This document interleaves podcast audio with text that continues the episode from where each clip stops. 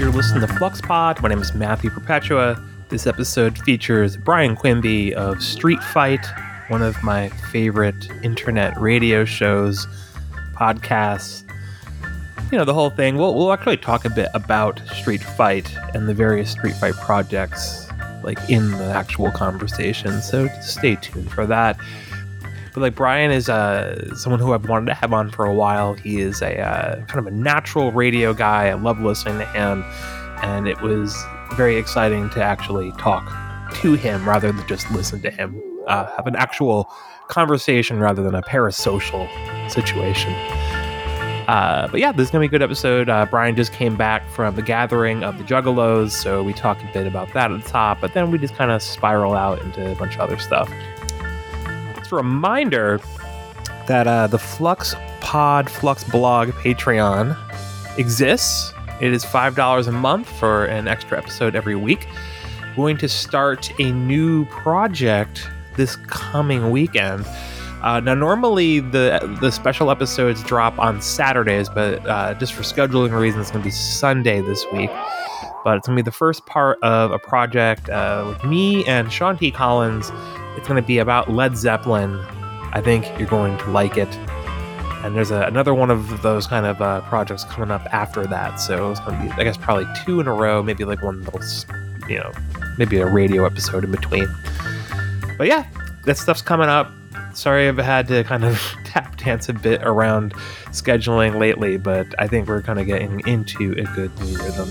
But anyway, let's just get into it. This is Brian Quimby.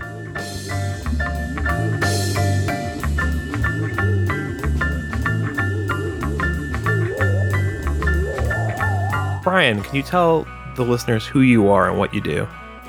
I am Brian Quimby. I host two podcasts. Well, I host a lot of podcasts. Uh, Street Fight Radio is my main gig, and then I do a show called the POD Cast, which is a podcast about nu metal with a buddy of mine named John Cullen. And uh, I also do mini series on the Street Fight Patreon of different subjects. Every, you know, six, seven weeks, I, I do a different sort of deep dive. That was my uh, path into the show. Oh, really? Which yeah, one did I do? Uh, the one that got me was the uh, uh, Shocktober, the original ah, Shocktober. That gets a lot of people. Yeah. because I definitely heard a lot of that stuff growing up, and like, there's, I mean, there's some of them like I, I knew by reputation, like like Mancow I was aware of, but I've you know would never have the access to Mancow. Um, but yeah, that was my path in. Like, as uh, you did, like the I guess like Chapo may have put it out over the feed with you and Felix doing one of them. I was like, oh, I need to hear all of this now. yeah, me and Felix. In. Me and Felix did the first season. Me and Chris did the second season, and I I would say I'm 95 percent sure that the third season will be me, Felix, and Chris. Oh my god! So will be a big uh, uh, three man booth there talking about some shock jocks this year. Yeah. And you're just back from the gathering of the Juggalos, right? The, I did yesterday, I, right? Uh, it ended on Saturday. Uh, Saturday night, I got home at like two o'clock in the morning. Saturday from I I went home every night. I I don't camp, but yeah, I just got back from the gathering of the Juggalos. Is it still in that town, Cave in Rock? No, no. It, that's like the coolest name for a town. nah, it's 40 minutes away from uh, Columbus in a place called Legend Valley that is like a, a, a, the oldest one of the oldest outdoor venues here. It's it's a cool place. I actually had never been there until this weekend.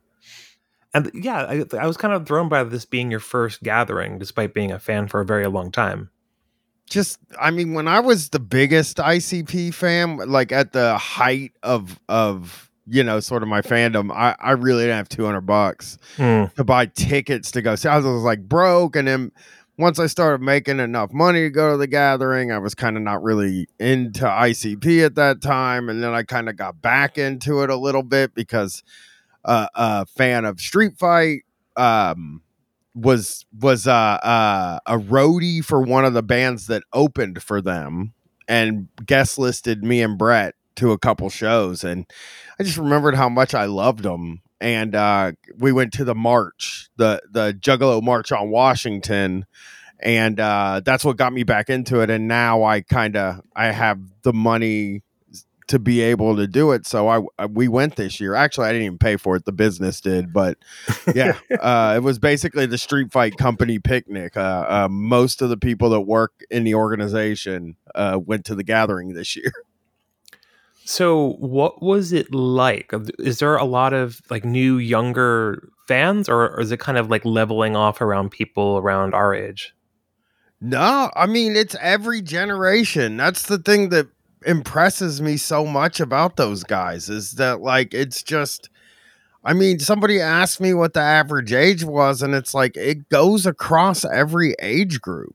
There are, you know, 10 year olds, teenagers, 20 year olds, 30, 40, 50, 60 year old people there. That it just it spans, you know, there are families I mean, I was there with my older brother, uh, Jason, and both of his sons were there too, uh, uh, separately from him.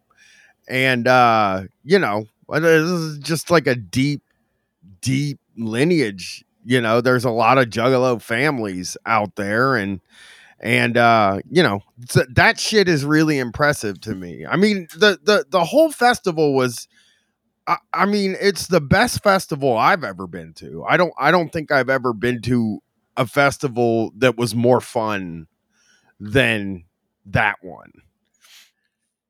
It sounds kind of similar to like jam band stuff, where there's kind of just generations of audience, and it's kind of a, an, an entirely immersive cultural thing.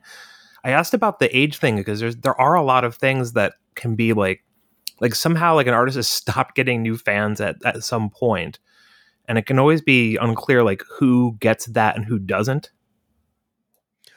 I think it's. I mean, the thing about ICP to me that is so strange, uh, not strange, but like I was, you know, I I kind of was talking about it over the weekend that like, you know, the Rolling Stones have been coming out with albums since the seventies uh, since before the 70s, but I mean, since they're like when they were good, like Exile on Main Street and stuff like that. Like they've been, but nobody cares about that shit. They just want to hear the old stuff.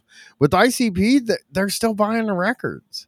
It's it's crazy that like the people in the audience still love even the new shit. Like they don't give up on them. And and I think that like any artist who wouldn't want to have five figures of people that will will follow you that are die hard uh uh that i mean that's all anybody wants i think. That's that's sort of the best that's the best way to live i think in my opinion. I you know they they have a reliable uh uh probably you know 50,000 people that'll show up to everything they fucking do that'll that'll fly to stuff and that'll buy everything that they sell and they super serve those people and uh, uh, I think they do a really good job of it. I'm I'm super impressed by them. I, I would love to have what they have.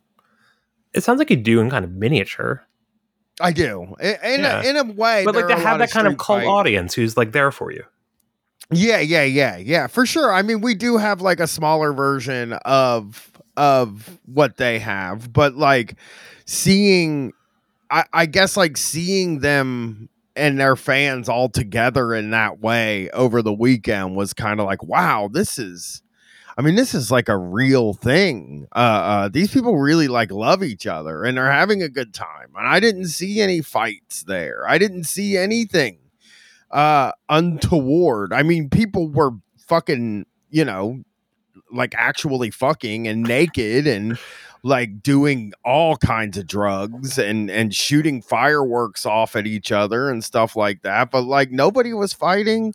Uh everybody seemed to get along and everybody was very nice at it. So i i don't know. I i think there's a lot there that that like i do believe that other artists uh, uh, respect ICP. I just don't. I, I I think it's really like the sort of critic in intelligentsia that doesn't really respect ICP. I guess if that makes sense. I think like one of the biggest reasons for that, and I think this kind of goes for a lot of different things, not just them, is that a lot of music critic culture really is guided by PR in a way that I don't think is transparent to everyone else at all. Like there's just very powerful PR companies that really like cater towards you know currying favor with particular types of writers. So if you're a pitchfork type writer or like a blog type writer, like there's just a whole wave upon wave of artists who are thrown at you to the point where you can just kind of get, you know, kind of ground down and that's the only thing you see. So if like they're not throwing Insane Clown Posse at you and you only know Insane Clown Posse is sort of a joke that's kind of outside of your cultural purview, then that's what they are. And right. I think it took a long time for ICP to even be understood as anything other than like, oh man, you know how there's like there's this weird clown rap group? That's weird, right? Yeah. That's certainly anything I knew about them until probably the mid aughts. It's pretty I mean, it's a cool DIY story too. I mean, they had help from some major labels, but like those guys didn't come from money. They didn't come from you know, they had to sell a lot of records before they got signed to Jive. And then they had to sell a lot of records before they got signed to Hollywood, which is, you know, probably where they blew up when they pulled their album and then it got re-released on Island. Like that's where it like really all happened, where where they really blew up. But like, you know, I I listened to Violent J's audio book and he talked about the amount of albums they were just selling out of the trunk of their car before they could even get a record contract. And like, you know, you read like some of the some of the weirder critiques of them where it's like, oh, it's all like a gimmick. They have clown makeup and it's a carnival and and all this and it's like I mean, that's not like well-worn territory or anything. They like came up with this story and this lore. It's kind of cool that like that's a creative thing to do too. Um, you know, I guess it's also kind of like the there's kind of a connection to Kiss too, sort of. Right, right. But Kiss, I think to me, the difference being that like I I kind of don't get the impression that Kiss gives too much of a shit about their fans. And I also I think they do in the sense that they look at them as like how much money can we get from yeah. these fans? It's Yeah, yeah, yeah. it's yeah. ruthless. Yeah, and I also I don't know that I guess they do super serve their fans, but like I don't know in a in what appears to me to be a more cynical way than the way that that the ICP guys do. I mean, they really are accessible to their fans. I mean, the end of the gathering, they just let everybody get on stage with them and sing the final song. I mean, that's that's fucking crazy. You you just I mean, a lot of sh- I've been to like maybe I've been to a million concerts and I've only been to like two or three where people were allowed on stage. this is what the the 20 something uh gathering they've had at least 20, right? Yeah, I believe so. I think it started in like 2000. I because I remember I really wanted to go to the first one, and uh, uh, I couldn't. I just didn't have the money to get there. And uh, uh, this was just the year it all kind of fell into place, and uh, I was just like, I we just got to do it. We got to go. And and you know everybody that went had a, like an incredible time. It was it was something. It was really cool. I was really impressed with them uh, over the weekend over their event. It's it's it's like the Wild West out there. I mean, it is not a well-run festival, but everybody is happy in the end. So you say this is a man who is who was at Woodstock '99 as well. I, I was. I was at Woodstock '99. it's better run than Woodstock '99. I, uh, I, a low bar to clear. Yes, yes, it's better run than Woodstock 99. I mean, there's places to get water and you can go to the bathroom at the gathering of the juggalos but like uh uh i do remember at woodstock 99 on day two i was like i want to go home. I hate this. And uh i made it to day three before i said let's just go home. Did you duck out just, early? I left day three yeah before the riots and shit like that as most people did actually. There weren't that many people there when the riot happened. That was like but, uh, chili peppers right?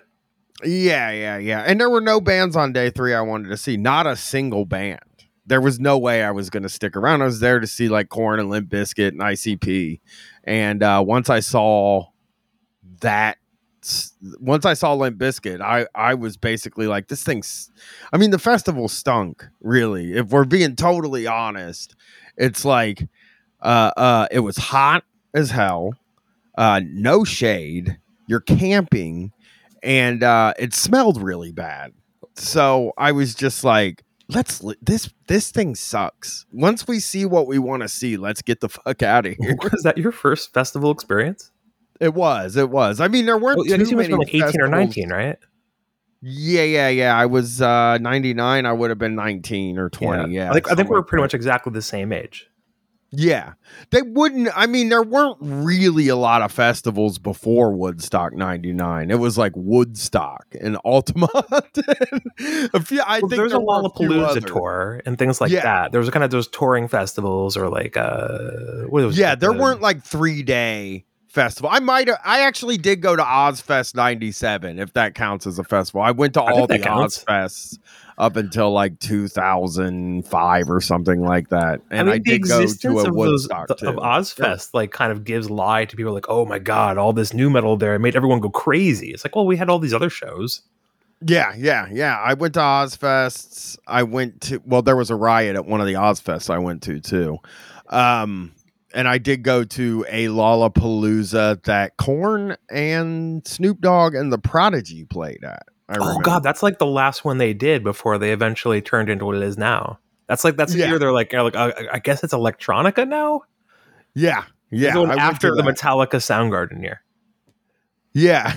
Yes. Yes. I believe so. I went to that, and uh, uh, so I've I've been to I had been to a few like day long festivals, but no camping festivals, which I will never do again anyway. There's there's no possible way I'll ever camp at a concert. It's just that is not the life for me. I'm not sure if I could be convinced to camp just generally. No, I have, I have a lot of camp. friends who are like really into that stuff, but I think that's kind of like where my limit is. Yeah, yeah, I don't camp at all. I haven't been camping. I the I I and I fuck I haven't been camping as an adult. That's for sure. So, like, yeah, I'm just not a camping person. I want to be able to leave the concert. Like, I went to Austin City Limits 2019 and stayed in a hotel, and that was fine. I enjoyed that because I didn't have. I I don't think you can camp at ACL, but yeah, that one that was a fun festival. But like, I just I'm not a sleeping outside guy. one more question about this before we can just kind of like move away from it is, is like at the uh the gathering this weekend like what was the the vibe with like covid? I mean people I, it was outside so that's one thing is like i they didn't check for anything. They didn't ask for i mean they didn't check literally anything. There was a woman walking around with an axe at the thing. Like the, they didn't check any they weren't going to check vaccine cards but like people were pretty i mean they weren't it was outdoors all of it and it did seem like people were kind of staying a little further away from each other than maybe they normally would have uh but you know, you, you, you, take a risk when you do something like this. I, I, I took a calculated risk where I'm like, well, it's outside and I'm vaccinated. So I, I'm not that worried about it. Was this the first show you've seen like since all of this? Yep. Yeah. This was the first concert. I, I'm pretty sure I haven't been to much. I haven't done much since all this. I, it's so hard for me to uh, get back in the swing of doing things yeah, I, have kind of like backed away from certain things. Like, I mean, there's a couple shows like recently that I guess I could have gone to, but I did not. I think the the, yeah, the, the first show I'm going back to for sure is uh, Sleigh Bells is coming uh early I guess a couple weeks from now. So I'm gonna go see that one. Oh, I'd like to see them. Yeah. Oh, you absolutely was, should. I, um, they they have a new record coming out. That's that's incredible. Oh, I'll have to check it out.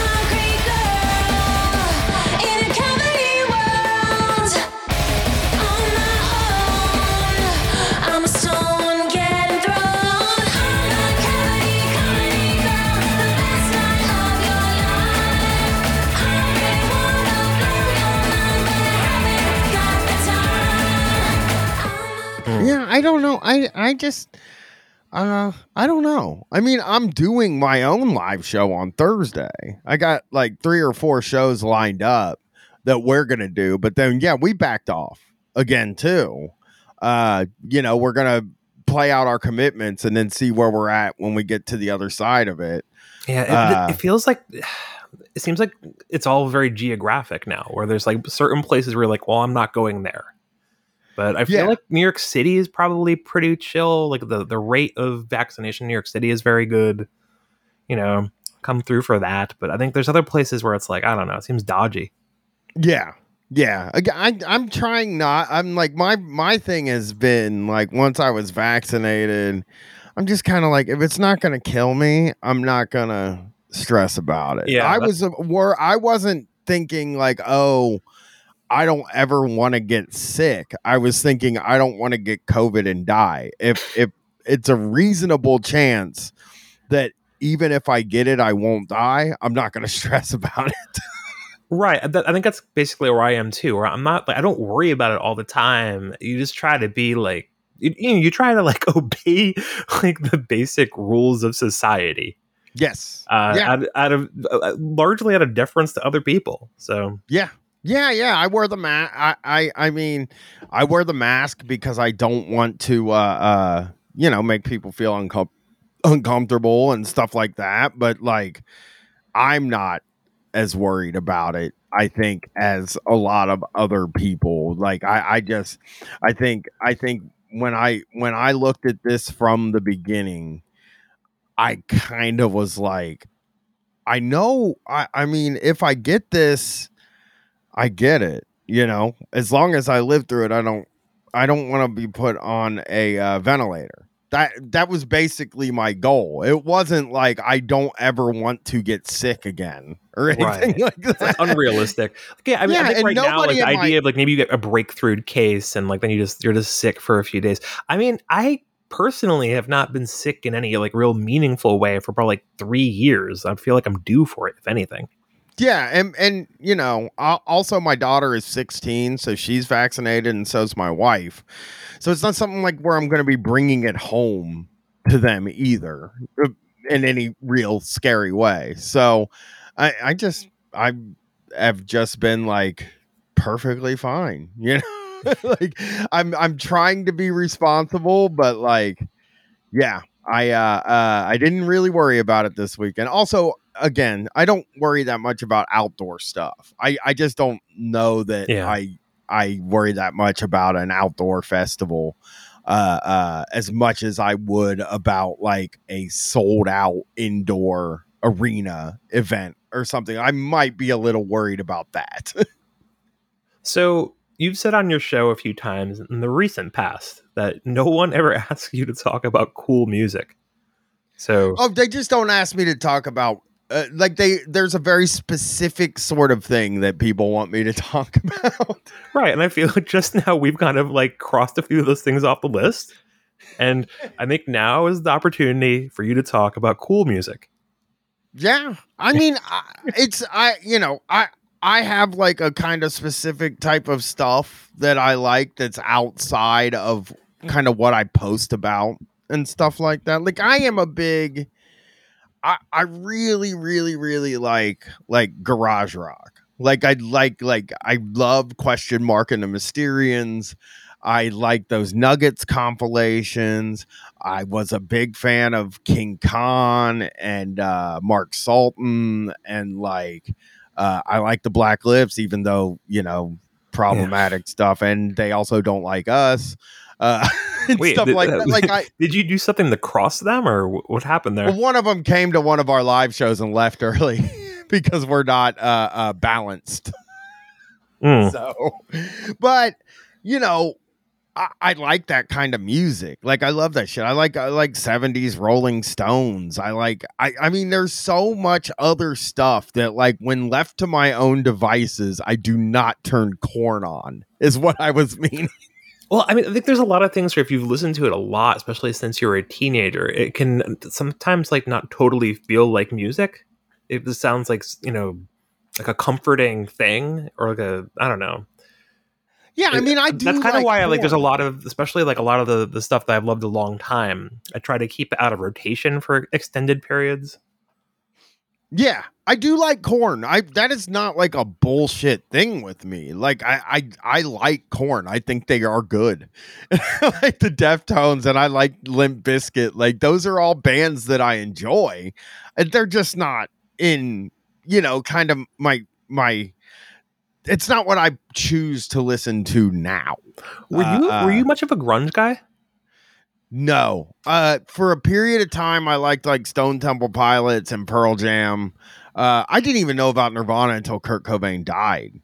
Uh I got into him after, right after he died, because everybody treated it like such a big deal when he died that I was like, oh, what's this? And I checked it out. And that's like kind of what got me into rock music anyway. Like that and one of my friends discovering the doors was like, oh, oh, I like the doors. So I got way into them and that's kind of what headed me in that direction was like I did get into some like really mainstream type grunge shit but like it didn't feel heavy enough to me and that's like when I found Korn and that's when I got I, I got way into nu metal was like before cuz I was way into rap when I was like from probably the fifth grade to the ninth grade. Like I didn't listen to anything but like hip hop. Were you like like, like Public Enemy?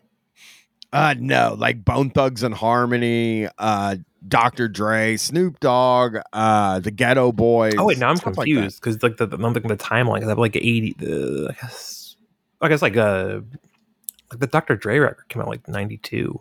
92. I was a huge fan Yeah. of that album though. I super loved that. It might have I don't know what grade I was in, but when the Chronic came out, I was very much into it. 92 would have been Yeah, it's like at the end of ninety two. sixth or seventh grade, probably. Uh, but that's when I got really into music. Like when I was younger, I was into like Motley Crue, like real young.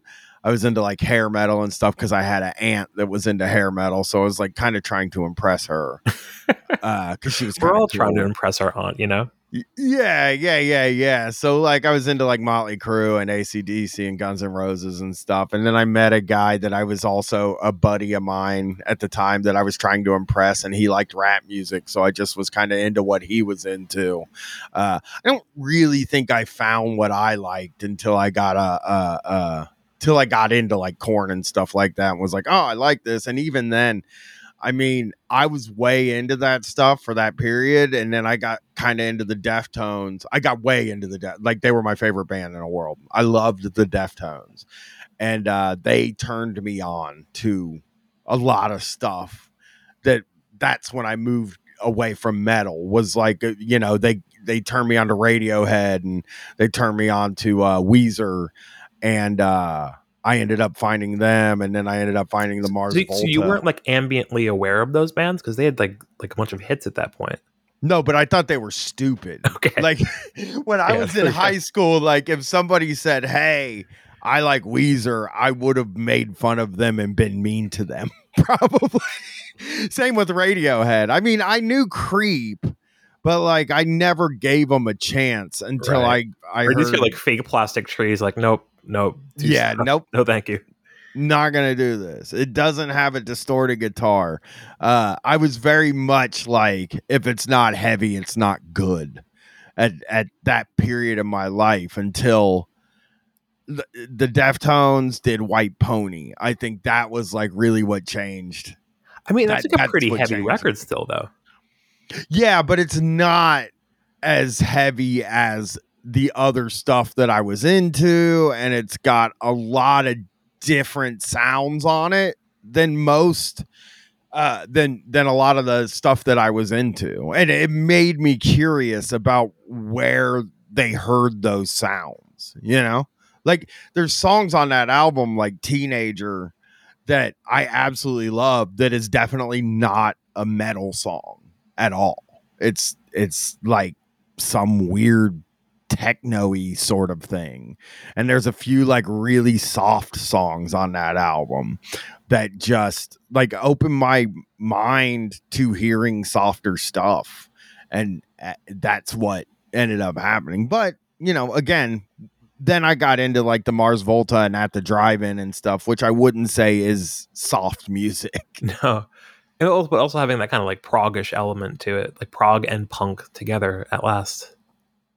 Yes, yeah, for sure. Like that's that's uh uh I was way for weirdly into prog for like just that that Mars Volta period. I got way way into the Mars Volta. I got, you know, I you had like heard. Coheed and Cambria, like a band like that. I did. I Yeah. loved them. I loved them for a period. I loved Mastodon for a period, who I think do some some progish type stuff. I was, you know, I was really open to long songs, and I have no idea what happened, but I I don't I have no idea what happened, but now I like two and a half minute songs. Like I just like really short songs with hooks in them. I think like as I got older, I realized that like my favorite thing is a hook, really. Like a, a good like pop rock song, I guess. Like uh uh I don't know. I got way into the cars after my daughter was born and and like really liked that. And then uh uh I think that led me toward kind of checking out some of the garage stuff, which ended up like Ty Segall and stuff like that. Like Right. that I was- stuff I was gonna ask about Ty grabbing Segall. me.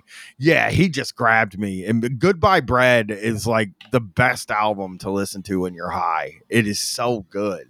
I love that album. And Melted. I love that one too.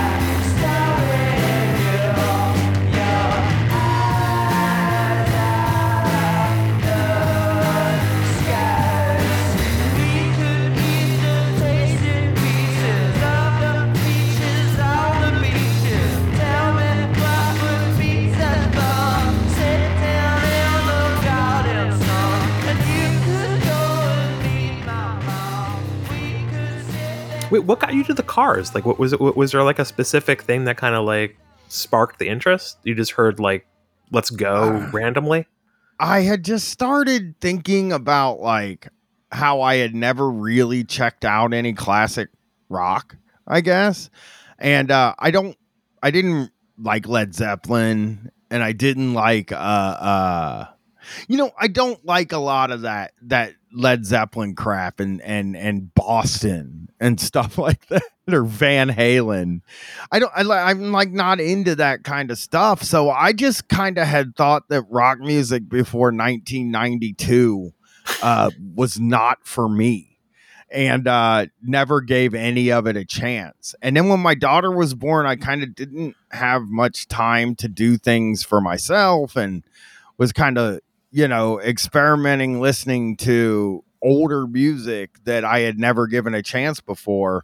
Uh, I got really, really into David Bowie and Lou Reed and the Velvet Underground, and um, and then I got into the Cars after after that. Like that was kind of my entry point into what you would call classic rock. Like I was just really into that that kind of sound, T Rex Yeah. type stuff. Like I like that that kind of classic rock. I don't like the bloated 70s like journey and Yeah, stuff so you- like you're getting like towards like the, the you're on like the uh, I guess the punk to new wave spectrum of it. Yeah, yeah, basically, yeah, yeah. I, I really like the Dead Boys. I like the New York Dolls. I like, like, I like all of. I love that stuff so fucking much. I love the Ramones. Like, and and the Ramones is kind of one of those perfect bands that for me that like those songs just work for me because Just all They are just- punch. it's yes that's it and that's that's the same with the new york dolls it's like that kind of music just fucking whole thing is that's all i need that's all i want in music is just a hook Did you get into Devo? I have not ever gotten into devo no I, I was asking because uh, I was thinking of well, the, the, the other thing with the cars is like you know you're, you're from Ohio; those are Ohio guys There's, I mean, there's a lot of great Ohio bands. Yeah, I mean that's it's a weird thing because like I know that like I'd never gone in that direction because I was not a fan when I listened to the Talking Heads. I like wasn't into that. And so I just I don't think I ever went in that Devo direction because I think I like kind of tie them together in a weird way. Yeah, they're kind of like the mid. They're you know, it's they're kind of the exact midpoint between Talking Heads and Ramones, or uh, Talking Heads and the Cars. Like they're kind of like in the middle of that spectrum because they still have that kind of like nerdy quality that Talking Heads would have. Yeah, yeah. I mean, I yeah, those car songs are great. I, I'm a, I, I I'm a huge fan of that stuff. Still, I I I listen to it. I mean, when I buy vinyl, like that's the kind of shit that I own. I mean, I I don't buy a lot of vinyl, but the stuff I have is like the stuff that I love the most. So it's like uh Sticky Fingers, uh, uh Born to Run, uh Dr. Dre the Chronic. you just have a lot of uh, uh disparate sounds that I really like and uh that's the only vinyl I buy my it's more f- the the record player is more for my wife and daughter. Wait, so when you were like really the super and the heavy zone, uh, were, were you also into like Metallica and Slayer things like that, or were you just kind of like jumping over that '80s period? No, I liked Pantera. Uh I didn't like Metallica and I didn't like Slayer much at all. Interesting. What, do you have any like feel feeling as to why that was? I think I just thought they were corny at the time. I, I I do think that like when I think about the difference between Pantera and and Slayer or uh Metallica, it's that I like the groove a lot more than Yeah. the speed. I don't care as much about how fast they can go. It doesn't appeal to me very much. Yeah, I in my mind, I would kind of like group Pantera a little closer to Ministry. Yeah, I, I mean, I I have gone back. I like Master of Puppets now. I don't like Slayer. I I've never gotten into Slayer. I don't know why. Uh, just is a band that like There's kind of like this weird, uh, not weird, but like there's kind of a, a real theatricality to Slayer. It kind of feels like uh, I don't know. I I don't know how to put this now, but I don't know. May- may- Maybe it's closer to classical music in some way, and maybe that's what I'm hearing. yeah. I'm just It sounds like you should be wearing a cape. Yeah. I, I mean, and, and the thing about Metallica, eh, again, it was the speed to those bands. And that stuff was just so not appealing to me. I, I like I like speed if it is cool, but like Pantera is like I don't know, those some of those songs are so fucking heavy and like uh uh like they're dragging you down. You know, I was a big Pantera guy. I saw Pantera live in concert so many times. Were you a Nine Inch Nails guy at all? Yes. I really like Nine Inch Nails from Pretty Hate Machine to About the Fragile. And oh, Classic you know, era. and I also like With Teeth too, actually. I saw them live on the With Teeth tour and, and that wasn't too bad either. Yeah, I was a Nine Inch Nails guy. Yeah, I mean, there's a big gulf of time, but that's like the one after the Fragile. Yeah. Yeah. I liked uh uh uh I mean, it's weird. I got into Nine Inch Nails like in my twenties. Uh but when I was a teenager, I thought Nine Inch Nails was stupid and Marilyn Manson was good. And I, I used to think that like you were a Marilyn Manson person or you were a Nine Inch Nails person, which is crazy. You could like both things, but I just for some reason had that theory that I I- lived wait, my life. You're on. not wrong though, because I, I feel the same way as like that, but I just went the reverse way. I got in on Nine Inch Nails probably by the time I was like 13 or 14. I was very loyal to that. But I remember this week uh, there was this one kid I went to school with who was a Marilyn Manson guy, and I just got the worst vibe off it. And I was just sort of like, I don't know about this guy. This guy's scaring me. man i i just was the I- i loved uh antichrist superstar Holy Wood and mechanical animals so much when I was Mechanical. Animals is the one that got me. I love the dope show. it's very good yeah it's, It- It's, now good. awkward to really love the dope show because Manson's really been revealed He's to a- just be worse than anyone even considered. Piece of shit yeah it sucks it sucks because i really loved uh those three albums. It's so tough when when like I mean, it's tougher for the victims, obviously. It's not tough for me. I just won't listen to Marilyn Manson anymore. But I was like just a huge fucking fan of of that stuff. Uh and you know, he's he's a sleazy piece of shit. But but he like the you know, I don't think he ever lied about who he was. I think people No. just, you know, I don't either. I read his book back in, you know, 99, 2000, or maybe it was like 97. Well, I read his book when it came out, and I mean, he's a piece of shit in a book. I don't think he ever lied. I think that like the world changed around him. And I also think that like because he was that shock rocker guy, that he thought the things that made him bad were charming. And that worked for him for a while. And then it stopped working for him. right? It's kind of a gradual process. Yes. There's a lot of things that I mean, you, you're like for the listener, like uh, Brian's currently doing a thing, uh, one of the mini series about what they're calling the movie cinematic universe. So like scary movie, teen, not another teen movie, things like that. And there's just, I think, especially in the aughts, there's just so much that was just it's a, it's a really mean and gross era in retrospect, but It didn't almost none of it would fly now. Right. And it didn't seem that way back then either. Like it felt I always say this. I, I always think of it like this. Like it felt like we were fucking living in the future. It felt like we were living in a time that was like ultra politically correct. But then you go back and you watch this stuff and it's like, fuck, this is like watching Birth of a Nation again. this must be what it felt like to you know be one generation removed from birth of a nation and then watching it and being like oh man they were fucked up Right. Oh, 'Cause those are some nasty movies these movies are very nasty What is the worst one you've seen of the series so far? date movie it's that's the first uh friedberg and seltzer one and uh we watched that with will menaker and the three of us me will and brett hated it uh more than i mean it's probably the worst movie i've ever seen so i'm excited to watch epic movie this week I feel like that's probably one of the more uh,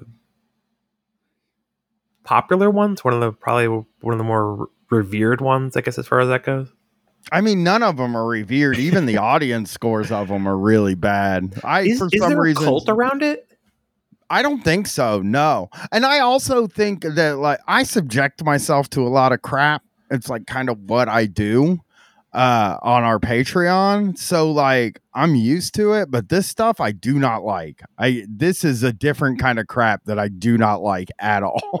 Wait, so, what was the genesis of this idea? Uh, we just had kind of posted about it, and I had never seen most of them. I never knew what any of them were. And I was like, well, how bad can it be? And they're all pretty short. So uh uh I just did it. Like I I uh I just kind of decided like, well, let's go ahead and watch it then. And uh we watched it and we did not enjoy like we're just not enjoying it at all. It's so bad. Oh God, Yeah. feel like, I don't think. I've ever actually seen any of those. Not even No. like just kind of in passing on TV. I saw Scary Movie and not another teen movie back when they came out. But then when it got to date movie, I was like, I'm not into this date movie shit. Like I, I'm not into this movie movie stuff. And then, you know, again, like part of I think what people like about our Patreon is that like I I I consume a lot of stuff that people would say is bad, or I put myself in an uncomfortable position and uh, then they get to listen to that. That's like kind of I think what the selling point is. For right that. for me i think there's especially a thing like when you're doing like the uh like the super pastors things like that it's kind of like oh i don't really feel like diving into this myself but i do find it interesting and it's nice to have someone kind of go into the field come back do a fe- basically like a, a book report on it Yeah. Yeah, that's kind of what it is, and I try to make it funny. I, I, I like try to do a show as if I'm doing a show about this thing, like that, like as if like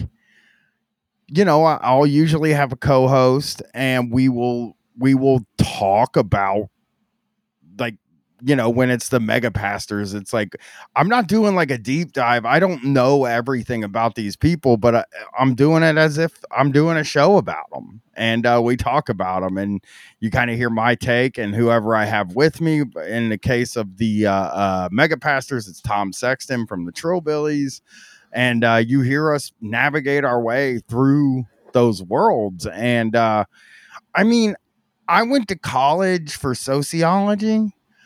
It's just like so you're basically doing that. I'm into that's what I'm into. That's like what I care about. You know, it's like how people interact with the broader social space. You know what I mean? Like how do groups of people form and uh, how do they get into this stuff and, and like you know going to school for that especially at so late in life because i graduated in 2015 um it just it really grabbed me and it's really what i care about and what i'm interested in and and what makes us one big organism instead of like focusing on what one person does or like why one person does what they do. I i care like why groups of people decide to get together and do what they do and uh, that's why I do these things. There is not a community around the movies cinematic universe at all. There is nothing there. I feel like that's But, interesting like- in and of itself because so many Yeah. things have fandoms now that so when they don't have fandoms, it's conspicuous. Yeah. But with shock jocks, I mean, there's still people just fucking in the trenches with with the shock jocks. You know, There's one thing I remember from uh, maybe it was from the second series. Like it was one of them. Uh, I can't remember which one. Maybe it was Mancow. Uh, but like somebody just like had no one had really bothered to put up that much archival footage or like audio. It was just much harder to find audio for them than anyone else, and it was just real. It seemed seemed like kind of almost like a commentary on how little audience and legacy they had. Was it it was Mancow? man cow. yeah. I bet it's Mancow because I have a really tough time uh uh putting his I used to have a really tough time putting his stuff together. Now he's just releasing it on YouTube. So uh uh it's a lot easier this year. But yeah, yeah, I mean, you know, some of these guys have every second of every show they ever did up on YouTube for you to listen to at any time. And then some of these guys just nobody even recorded it ever. Nobody thought to, you know, record it and archive it, which again is like like you said, it's like that's because they didn't care. And- yeah. So wait, um you, you mentioned like you're doing the sociology stuff in school uh I guess in your 30s. Like do you think you would have ar- uh, arrived at this if you had gone into this when, you know, when people normally go to school like they're 18 or 19 years old, which I think from this point of view in my life seems like a weird time to ask people to make these kind of decisions. Yeah, no, it would have been horrible because like I, I did sign up for college, community college when I was 18 to and I just didn't follow through with going to school, but I signed up to do advertising, which is totally not something I'm into or care about. Or Can You you, know, even imagine like the sliding doors alternate universe where you're in advertising? Yeah, yeah, yeah. That's what I'm saying. So like I'm really glad I didn't do it until I was a little older, a lot older, and uh, uh, I got to do something that I'm like actually interested in cuz I I I you know, I love this stuff. I I would have just thought I was making commercials to do advertising. I guess is what I was thinking. So I just had no idea like what I was doing and then you know, even when I was in college, I got like nervous. Uh, so I went to community college first to do my general education courses. And I went to Ohio State to finish up and get my bachelor's. And I was even nervous at at first. So I majored in English when I first got there because I was just like, what am I supposed to do? And then you know, after the first semester, I was just like, I am like interested in sociology. That's like what I'm interested in. That's what I want to do, and that's what I'm going to do. So going back into the music thing a bit, I was thinking about this before when you're talking about the heavy stuff. What was the first kind of like very soft stuff you got into? Oh man, I'm trying to think. Because it sounds like Uh, you, you you you're kind of like backing away from it a lot. Probably OK Computer. I would say like I got super into OK Computer in in the 2000s, and like uh, I was so into that album that I, I've said this in in passing in the past, but uh, um, when I was little. Or, or not when I was little. When I was working at the cable company, I would sit in my van and listen to Karma Police and cry because I was miserable and didn't. Damn it! I always get that wrong. It's no surprises. I would sit in my car and listen to No Surprises, and I would fucking cry because I wasn't doing what I wanted to do. So I'd be sitting in my cable van, and I would listen to No Surprises, and I would just be, you know, breaking down. Uh-huh,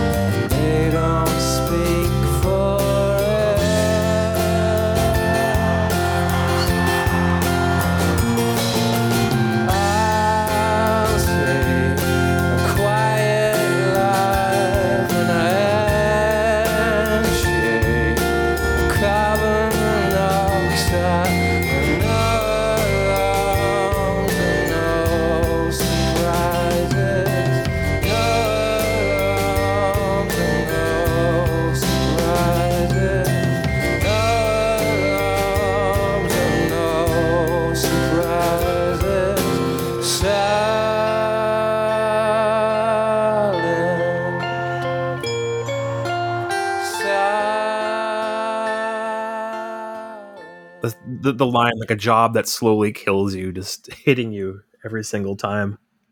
Yeah, I, it was always the no alarms and no surprises thing where it was like I just fucking get up every day. I go to this place and then I I uh, uh, go home, go to bed, get up and go to this place again. It's just I guess like I I just that song really hit me hard. But then, you know, uh, uh Weezer I really liked uh after that like I, I i think around the time of the green album i had gotten into the blue album and pinkerton and check those out.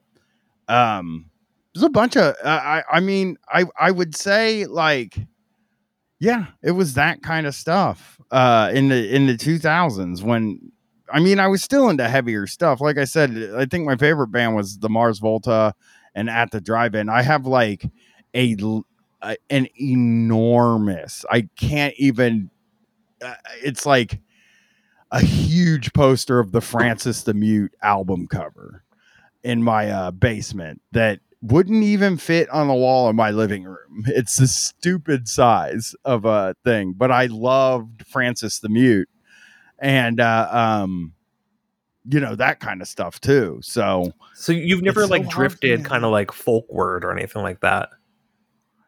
Mm, not really. I don't like that. Guy. I always see that stuff as kind of corny. You know, I did. You know what though? In like 2011, I don't know how folk this is, and it's probably one of my favorite albums now.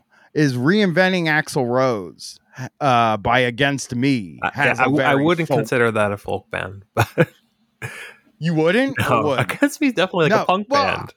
I mean, but that album sounds like folk music to me for some reason. I guess that's You know, I, I think you're right I'll in the get. sense that it's probably like connected. It, there's kind of an Irish drinking song vibe to a lot of that stuff. Yes. Yeah. Yes. Yes. Uh uh no. I don't think I ever did. I mean, you know, as close as I get to folk, I Or actually even just kind of like like a, like a like a light rock vibe. I not really no, I hide from that stuff. Like I like honky tonk honky tonk country. Like I like Hank Williams Jr. more than I like like Johnny Cash or Hank Williams. Like I like that kind of sound when it comes. That's as probably as close as I get to folk. It's almost like if something has an element of folk in it, I'm like, I don't like that. I that's not for me, and I just move on. I never liked like Bob Dylan or anything Like this people's anything like random acoustic really. song. Yeah, I mean, GNR lies. Is that folk? I mean, like, I get um, Impatience is pretty. That's, I that's a good song. Yeah, I, I would yeah, consider yeah. Patience kind of like a folk rock song. Yeah. but yeah, it's like the the folk thing. But you, you just don't, don't get know. that soft. Is I, I, think that's kind of what I was getting at. It's like you, you, you're not getting that soft. Yeah, there. It's a weirder thing because, like I said, I like a lot of soft country songs. I just don't like like yeah, many times like that kind of thing. Like I just that's not. It is not for me. There's a few kind. And you're not like throwing on like Belle and Sebastian. I've never heard it. I I don't think I would ever give that a chance. Uh uh. I would actually be really curious what you would think of like like they're they're kind of like super iconic record is if you're feeling sinister and I feel like that's as far away from anything you're describing but it's still conceivable that you would be like oh yeah they're doing it. This is good. I might like it. I got into the Smiths recently because my daughter's N- into. not a huge jump between those two. They're definitely kind of like a similar lineage but the but Belle and Sebastian has it's more acoustic guitar and it's more like well now they're playing a trumpet you know things like that. Yeah, my daughter is really into like the Smiths and stuff like that. was, it, was she So- the My Bloody Valentine I think that came up on your show Yep, she got into My Bloody Valentine. She she uh uh she's just into that kind of like sad people stuff and it's made me go back and give it a shot. Now. I like that she has the Did- taste of of kind of like a cool girl in like 1989. yeah. She well, she also likes like Tyler the Creator. Yeah, but I feel like And, Tyler uh, would have gone over well then too. Yeah, I'm trying to think of who. Does she like The Cure? SZA. SZA. Yeah, she does listen to The Cure, but really loves SZA. She did a piece of art based on SZA. Oh wow! so what kind of art was it? it was just a picture that she drew of her as an artist. Uh, uh, who else did? Because we went to Austin City Limits so she could see Billie Eilish, Lil Uzi Vert, and Tame Impala. She really likes Tame Impala. What do you think of Tame Impala? I didn't even see them because they were on against Guns N' Roses. yeah, So me and my wife. and that, then that, We're that's like real Guns, Guns N' N' Roses, right? With slashes in it. yeah, it was it was me and my wife were watching Guns N' Roses while my daughter and Brett were watching. I only ever saw Guns N' Roses when together. like Slash was not back yet. It was just like random guys with Axl Rose. Oh, my wife loves Guns N' Roses so much that when she was a really little kid, maybe fifth grade, she called her. She told her friends at school her name was Katie Guns N' Roses. so, like, That's I great. felt like we needed to see them. And then also, my wife likes Lizzo a lot, and my daughter likes Twenty One Savage and Billie Eilish and Lil Uzi Vert, and they were all playing at ACL. So we just went to ACL and and saw all of them at the same time. I mean, that's a cool family outing. Did you get to Yeah, see Billie yeah. Eilish? I did. I did. I was impressed. I, I really enjoyed it. I mean, I've been taking my daughter to concerts since she was like, I think fucking seven or eight. I took her to see Old Crow Medicine Show when she was really little. Uh, uh, I took her to see Neutral Milk Hotel when she was 10 because she was a huge fan and they were touring. And Well, that's pretty uh, folky. I- yeah, well, I love that. I, I love in the airplane over the sea. so okay, much. now now So I actually think you really should go for that Belle and Sebastian record because it's not that far from that either. I mean, I discovered that right before they re reformed and did that little tour, and uh, uh, yeah, so I'm. It was a family outing to go see Neutral Milk Hotel. I think in 2011 when they did that tour, and uh, we we all really loved it. That my daughter would have been seven or eight when we, she went to that. So yeah, Damn, yeah, so she I've gets to brag for the rest of her life that like the first show she went to was Neutral Milk Hotel. No, it was old. Oh, Crow okay, but that's even that's pretty cool. Like most people don't get a really cool one. Yeah, then Neutral Milk Hotel. What was the And first for you? Uh, uh, what was my first concert? Korn. Uh, it was Fear Factory, Flotsam and Jetsam, Korn, and Megadeth, and I left before Megadeth. What was So where I- was I- that?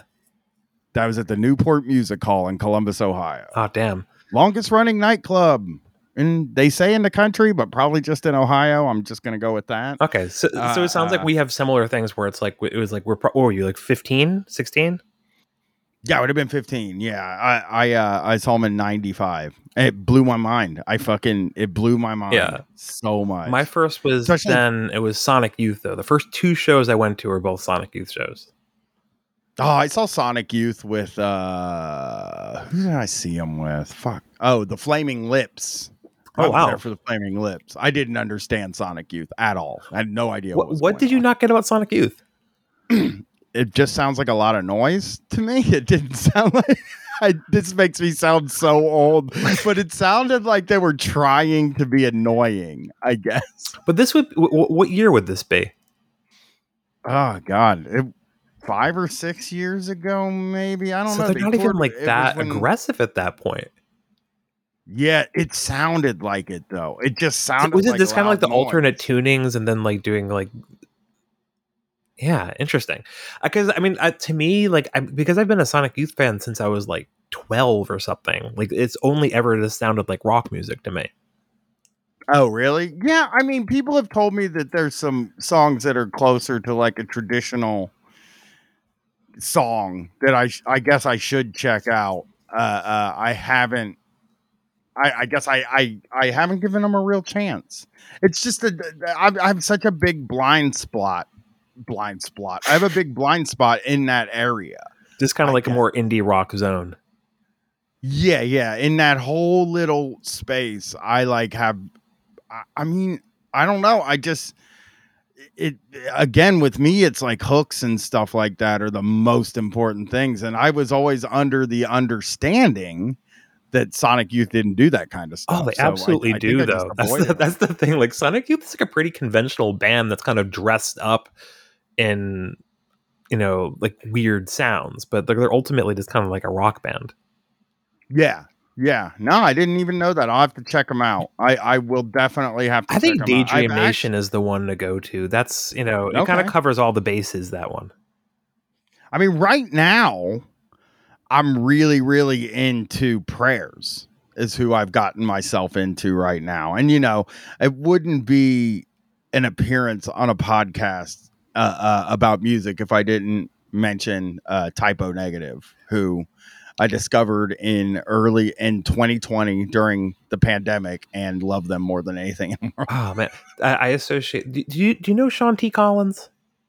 Yes. Like, cause, Yeah. because Sean is a hardcore Type O fan, so I always associate Type O Negative with him. I've seen like Sean do Type O Negative songs at karaoke, Ah, they're the best, man. and that's the Oh. that guy is so interesting. There's never been a dude like that before or since. No, absolutely not. I have a uh, I have a blanket in my office right now that is his picture from Playgirl on it. It is a a blanket that Tony from Minion Death Cult sent me, and I love it so damn much. And it's just this huge hog on this blanket. I also got way into Danzig last year, uh, uh, which I think that Danzig and Type O took me to a place where I could get into prayers because it's like a dark gothic thing. I don't and like know I prayers. think like you don't know I prayers? don't know. I don't think so. It's like oh man, it's so hard to fucking explain. It's like like kind of like the cure. But, but it's it's it's right now. This is like this is a new band. Oh yeah, yeah, Yeah. yeah, They're they uh they their album SD Killwave from uh let me see when it came out 2013. Uh I don't know. It it's it's like kind of a gothic kind of music. Uh uh with these two guys, one of them says he's in a gang and uh kind of sings about being sad in a gang. And uh I really really like them a lot Where are they from? and I think California, Okay. Southern California. And I and I think like the reason I got into them was because you know, I went through that Type O Negative thing and I I went through that Danzig thing where like that's all I listened to for the whole beginning of the pandemic. And like I things have to click in my head for me to like them. Like I have to realize something to be into something. So, so what? So this going sense. to Type O Negative. Like, what was the realization there? that he wasn't being serious. That he was fucking around. Like I yeah, like like I- him and uh and Danzig, they're both pretty camp. Yeah, yeah. I think that like I heard Type O Negative when I was in high school. And like I was like, this is stupid, man. What's this guy doing? Like, eh, is this a joke? I don't you don't joke around in music. And then I like heard I listened to October Rust and I was just like, fuck, he is joking. His tongue is in cheek. He's goofy. He's a goofy guy.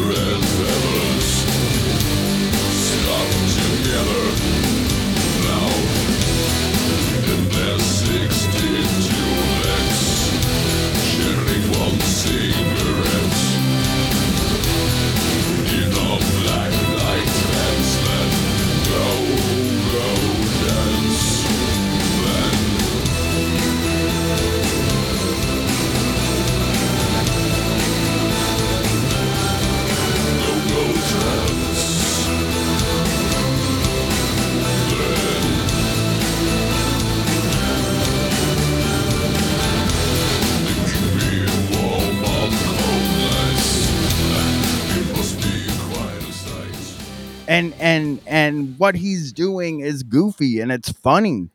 And uh uh but it's good. And and i didn't understand that you could i don't know. I don't i don't think there had to be a lot of things built on top of each other for me to get to a point where i could listen to a rock band that's goofy and funny i guess. I just didn't i liked my music serious I guess not that like Limp Bizkit serious or Well, that I was gonna say like you're you're serious, talking about yeah. liking Weezer, and Weezer is a really goofy band. but they're also sad. True. Like they sing about feelings and stuff like that. I and I think that's something I respond heavily to. In that, like I, the reason I liked Korn when I was growing up is because it felt like they were exploring the type of feelings that I had. And uh uh you know, because they're a pretty heavy band, like content wise too. They they, you know, What's like mostly like a like trauma.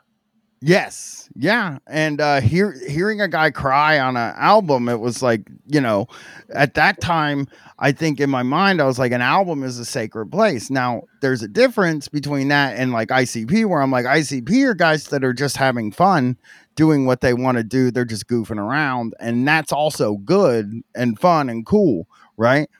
But like at the time in my life, like I just was not there was a just a time in my life where I treated a, a CD like a sacred place where you weren't allowed to fuck around. You could do comedy or you could do music, and there wasn't anything in the middle. And I'm not like a Weird Al guy. Uh, uh, I just don't like. Weird Al people are so intense about Weird Al, and I never really understand it. Like I don't They- they get- disrespect Weird Al, but I mean, he's what he does is what he does, and I'm glad that he makes people happy, but it's not for me. And like, I don't know, like that's what brought me to to Type O Negative was like, wow, these songs are very funny. Like, I just it's adjusting your expectations, I guess, in a way for every different album that you listen to.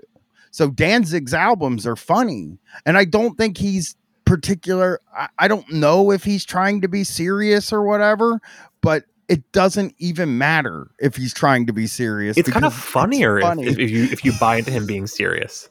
exactly exactly If I mean, you or think Type O as well.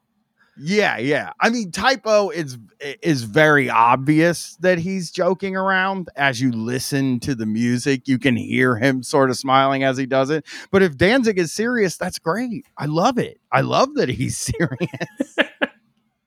I love that he sings about wolves that have sex and he's serious. There's not enough songs about that. no no. Yeah danzig 2 is just wow what a top level album oh Danzig 2 Lucifuge. Is, what's uh, on that uh, one? Because I think that the first one has Mother, right? This is after that. Yeah. Yeah, this is after. It's got Blood and Tears on it. It's got uh uh Blood and Tears is like just a true banging ass song. I got a I Killer Wolf. Oh, I know that. one. Uh uh I'm trying to think here. Uh I'm looking it up now cuz uh, it's got long way back from hell, Snakes of Christ, Tired of Being Alive, Her Black Wings. Every song on there is just great. I I can't there's no bad one. I would end up just naming Devil's Plaything is a really good song. Uh God, he was good. He's good. Danzig. I even like that Danzig Elvis album, and I like Elvis. So Have you had a chance to see him yet? Danzig. Oh, the, No. you you just recently got into this, right? Yeah, I got into Danzig in during the pandemic, but I I will. Oh no, I've seen Danzig. I don't know why I said that. I uh uh they did Danzig and Doyle did a tour together, and I've always liked the Misfits, so I went to that. So I have seen Danzig. I wasn't familiar with a lot of his music. I was only familiar with the Misfits songs, but yeah, I I I I went to see him live so that I could see the Misfit songs. And the only song I knew that he played was Mother and uh, Dirty Black Summer. So Right. I, well, I think that just just before the pandemic, there was that Misfits tour, and they played Madison Square Garden with I think Rancid. I did not go to that show, but that's I like I like the idea of the Misfits playing Madison Square Garden. I love the Misfits. Now that, I mean, nothing after Danzig, but the Danzig era Misfits is, I gotta say, the best. It's that's that's perfect music. That is actually perfect music to me. Those those songs, skulls, and uh, uh, uh, the highly problematic. Uh, uh, oh, I got something to say. I, I don't know why I can't remember the name of that song, but you know, it's very problematic, but it's like one of my favorite songs ever, and I listened to it a million times at the beginning of the pandemic. What, what were you looking for in music for, during that phase? Were you looking for this kind of escapism? Because it sounds like in some way yeah, you were. dark and goofy. Yeah. I think it was just like kind of dark, kind of goofy, kind of gothic. I don't know how that happened. It just did, and it's not. It, it's not like me. I'm not like a dark gothic guy. Uh, Not at yet. all. I, I guess I'm turning into one, especially listen to prayers. Like that's another, you know, strike against me. I'm turning into a goth dude. I think the beauty But of goth though is that it's something you can age into. There's a lot of subcultures you can't age into. no, that's that's for sure. Uh yeah, yeah. I mean, like I get into stuff like the stuff I get into now is either through Brett, my partner, who I mean, you should talk to him sometime. That dude, that dude's got some taste, man. He can he the guy likes everything. And he and he goes deep on metal, like super deep. Yeah, but the thing is, like, he just started listening to metal at the beginning of the pandemic. He never listened Wait, to metal. I did not I pick up on that. I just assumed that Brett was just kind of like a metal for life dude. No, he didn't like metal at all, except for the 2000 stuff, the uh, uh, metalcore. He was really into metalcore when it was popular, but uh, he didn't listen to any metal. And I can tell you exactly when it happened. Uh, we were doing this bar night in Columbus to watch wrestling, AEW Dynamite every week. And one night, me and him were hang- we were hanging out at the bar, and I mean, it's to say we were riffing makes it sound like like we were on or something like that. But me and him were just joking around about Metallica, the cover songs. And then a lot of times what happens with me and Brett is when we're alone together or when we're together and we're not working, I will just start like singing a song and then he'll laugh and then we'll just sit and talk about the song. So that night I kept going, I said a real do I'ma da like, and like I started doing that that that Metallica cover. And then as he was driving home, he listened to that song over and over again.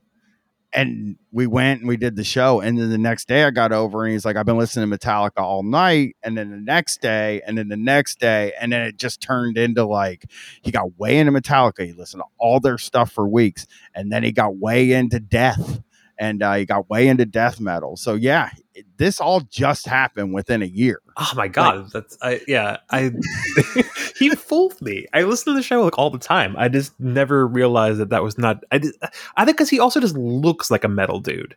He's a punk guy through Yeah. and through. Like he is like minor threat and metalcore and and that kind of stuff. I mean, he's got real super hip taste. That's how I get into stuff now. Like, Between Brett and your daughter. Yeah, Brett and my daughter turned me on to new things. Brett got me into prayers. My daughter got me into the Smiths. Uh, so yeah, I I just I kind of I I bounce back and forth between those two and and check out what they're listening to. I mean, my daughter gets ideas from me too. It's very weird. Like uh, uh we have a weird relationship that most teens don't have with their parents. Yeah, I had like I mean, I come from a family where like I'm really the only person who's into music at all. Oh yeah, yeah. I'm just like completely on my own. I mean, she hates metal a lot.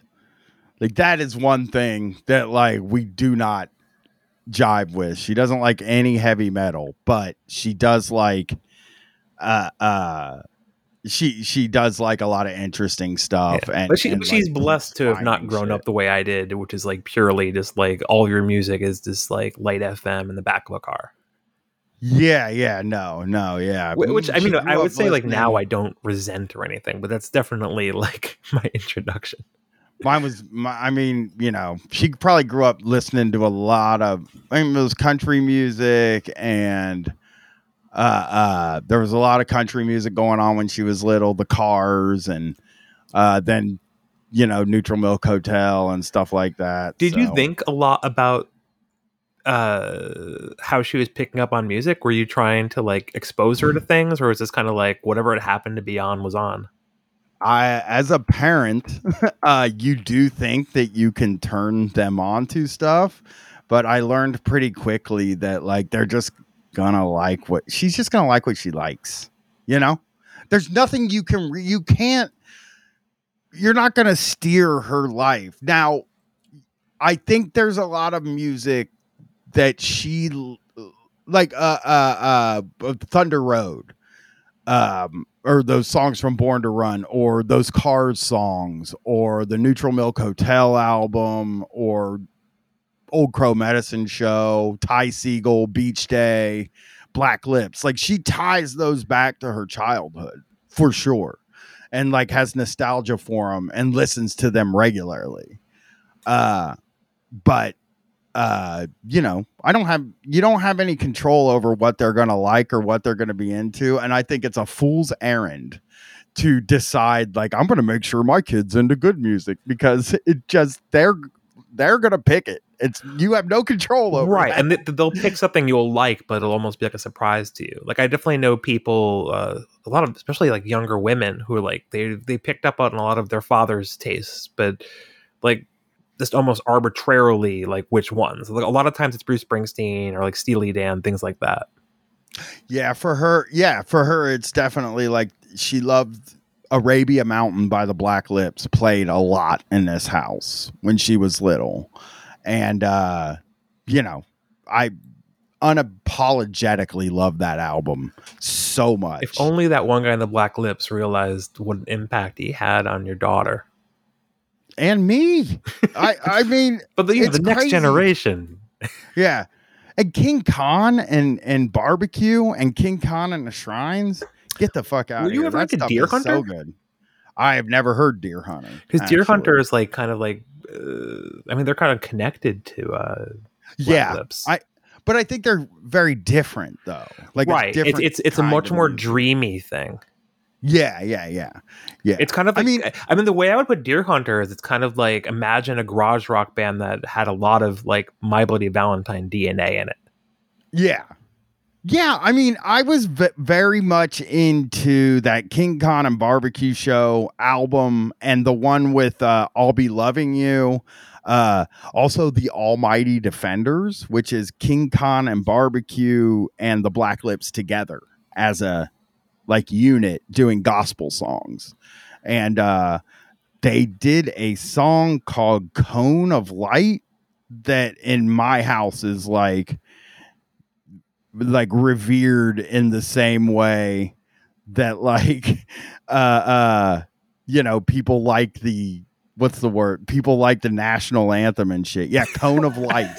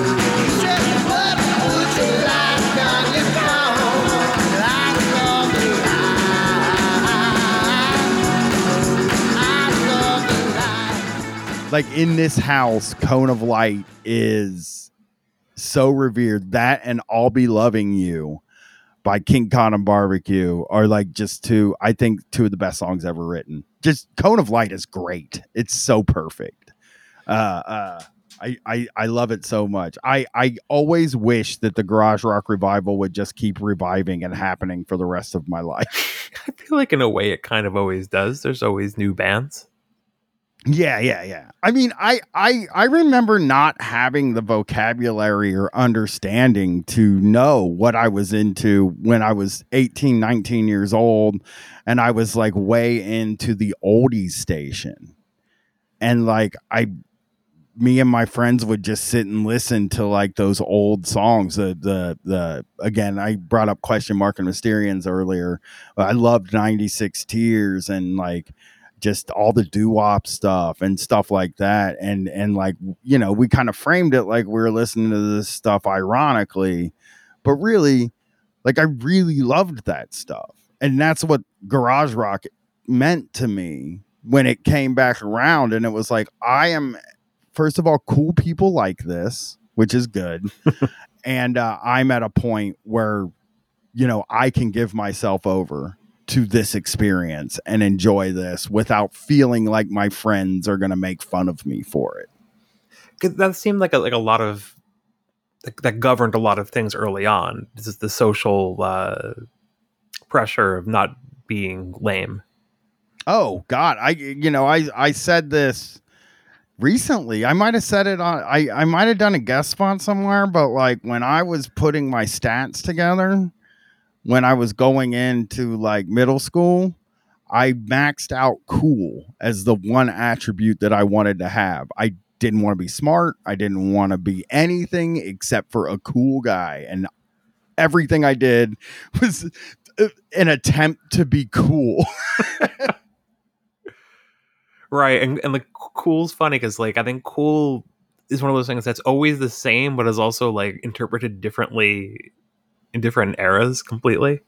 Oh, for sure. And like in Groveport, Ohio, being cool is much different than being cool in like you know Brooklyn or something like that. right. Like, being I'm, I'm cool in from the Groveport, suburbs of, of New York City, and I think like I just think like the just us being the same age, there's still like this like large difference in context. Um, Yeah. because I mean, also like I mean, I grew up in the Hudson Valley, which there's a lot of like there's a lot of hippie DNA there in the culture. So there, I knew a lot of like people who are like really into jam bands when I was a teenager, things like that, like real stoner Yeah. stuff. Yeah, yeah, and and and in Groveport, where I grew up, it was like you liked country music, like Hank Williams Jr. and stuff like that, or you liked metal and ICP and stuff. And there wasn't, I didn't have access to any alt rock. Like nobody ever. That's that's kind of amazing to me because it's like it's it just felt like that was just like everywhere. Did you watch a lot of MTV? I did, but it wasn't on. Like, I didn't watch it. I watched MTV all day, but I watched the TV shows number one, and I watched TRL. Oh, okay, so that's, like that's later 120 on. I. I'm thinking of like MTV, kind of like more in the early to mid '90s. Is probably where it had Right, I did- on me. I hated 120 minutes. I watched Yo MTV Raps. I was yeah, I was, And- de- I was definitely 120 minutes guy. Absolutely. yeah, and Headbangers Ball. I, I I would watch that, but I did not watch 120 minutes or any of the alt rock shows. And as soon as an alt rock video came on, I turned the channel. So like, I don't need this crap. So fucking live. Get out of here, Bush. yeah i i wasn't uh, uh exposed to any of that stuff at all nobody in my school uh, that i can think of even like the artsy kids were into like metal they were into like Korn and stuff like that i, did I you- didn't wait, know What did you think of, the. Smashing Pumpkins? i've always liked the smashing pumpkins like I was a from the huge. Pumpkins guy. Still am, Yeah, but yeah. yeah, especially then. Yeah i loved i i i loved the smashing pumpkins from the very first time i heard them i still do i love the smashing Yeah, because that feels like a, a pretty natural bridge from between the alt rock and the metal. Yes. Yeah, yeah, yeah, for sure. They they were great. I I I bought Melancholy and the Infinite Sadness at midnight the night it came out. So, yeah, I did like them. I didn't even think about how much I liked them. Yeah, and I mean that's also a band that has like a pretty wide range of songs. yes. Yes, for sure. For Some sure. of my I- I- favorite heavy stuff ever is the heavy stuff on Melancholy, like songs like XYU and an Ode to No One and Zero. yeah. Yeah, Zero's so good. I So love good. Zero. That is a perfect song. So I think we should wrap up now, but I think they're asking a question sort of abstractly, like what what would you want if you if there was like a a band that you could somehow just kind of create that would just kind of fulfill a need for you? Like what would you want to hear? Like what kind of combination of things? Just like doo-wop and punk basically. That's the perfect music to me. A That's what I love. band. Yeah, that's all I care about. I th- I see that the Ramones as kind of like that a little bit.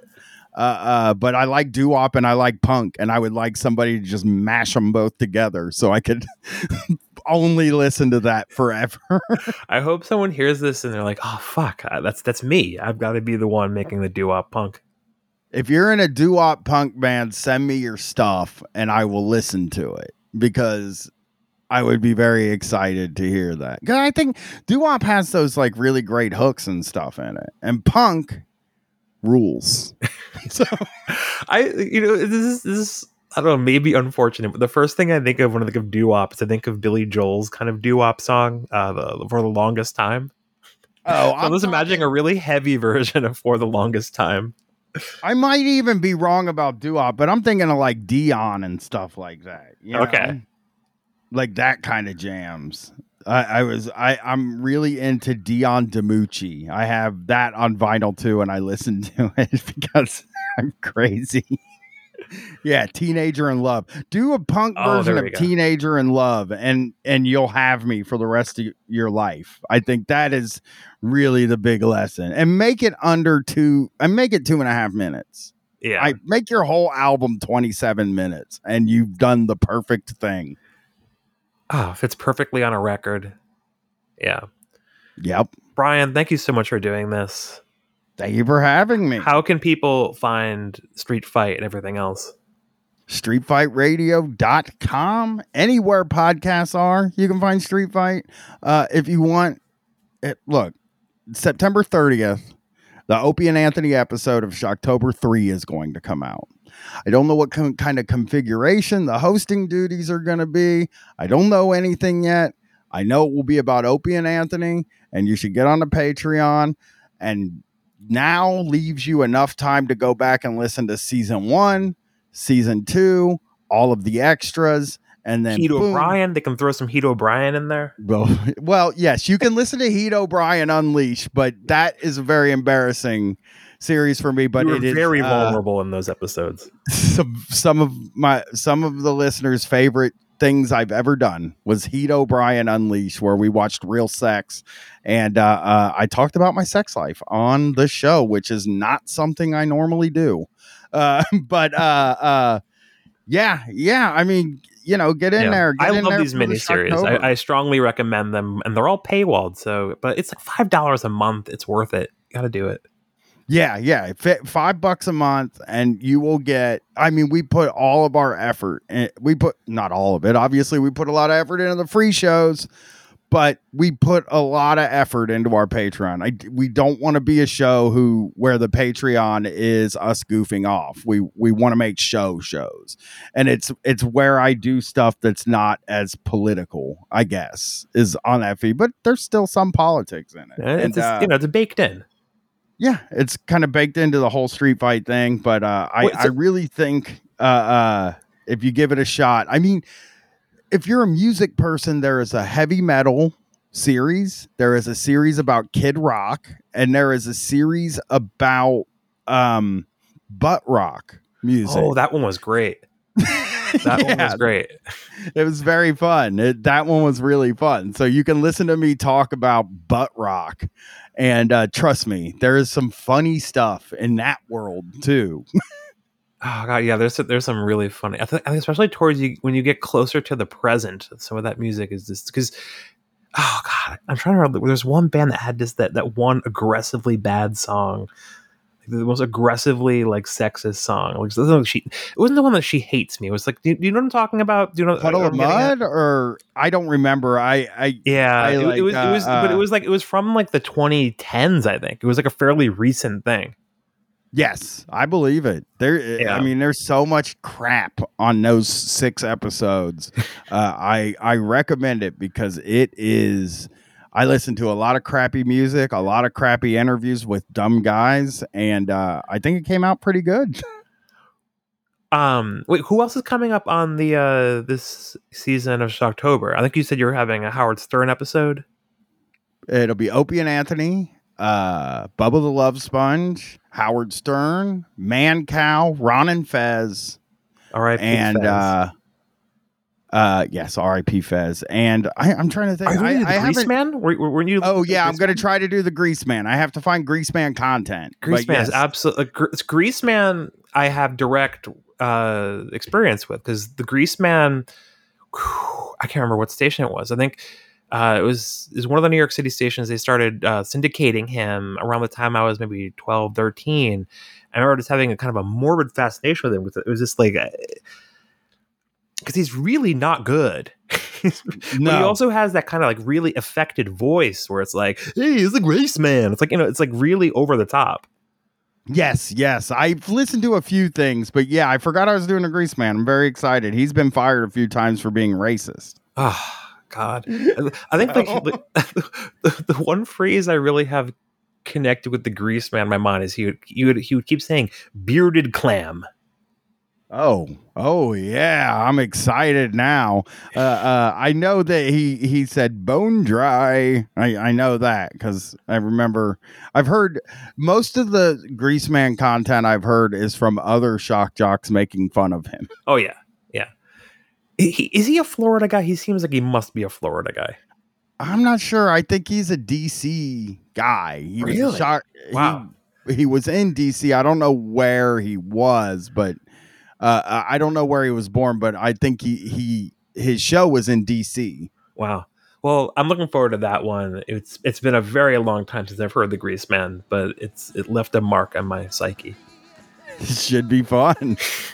Well, again, thank you so much, Brian. I really appreciate doing this.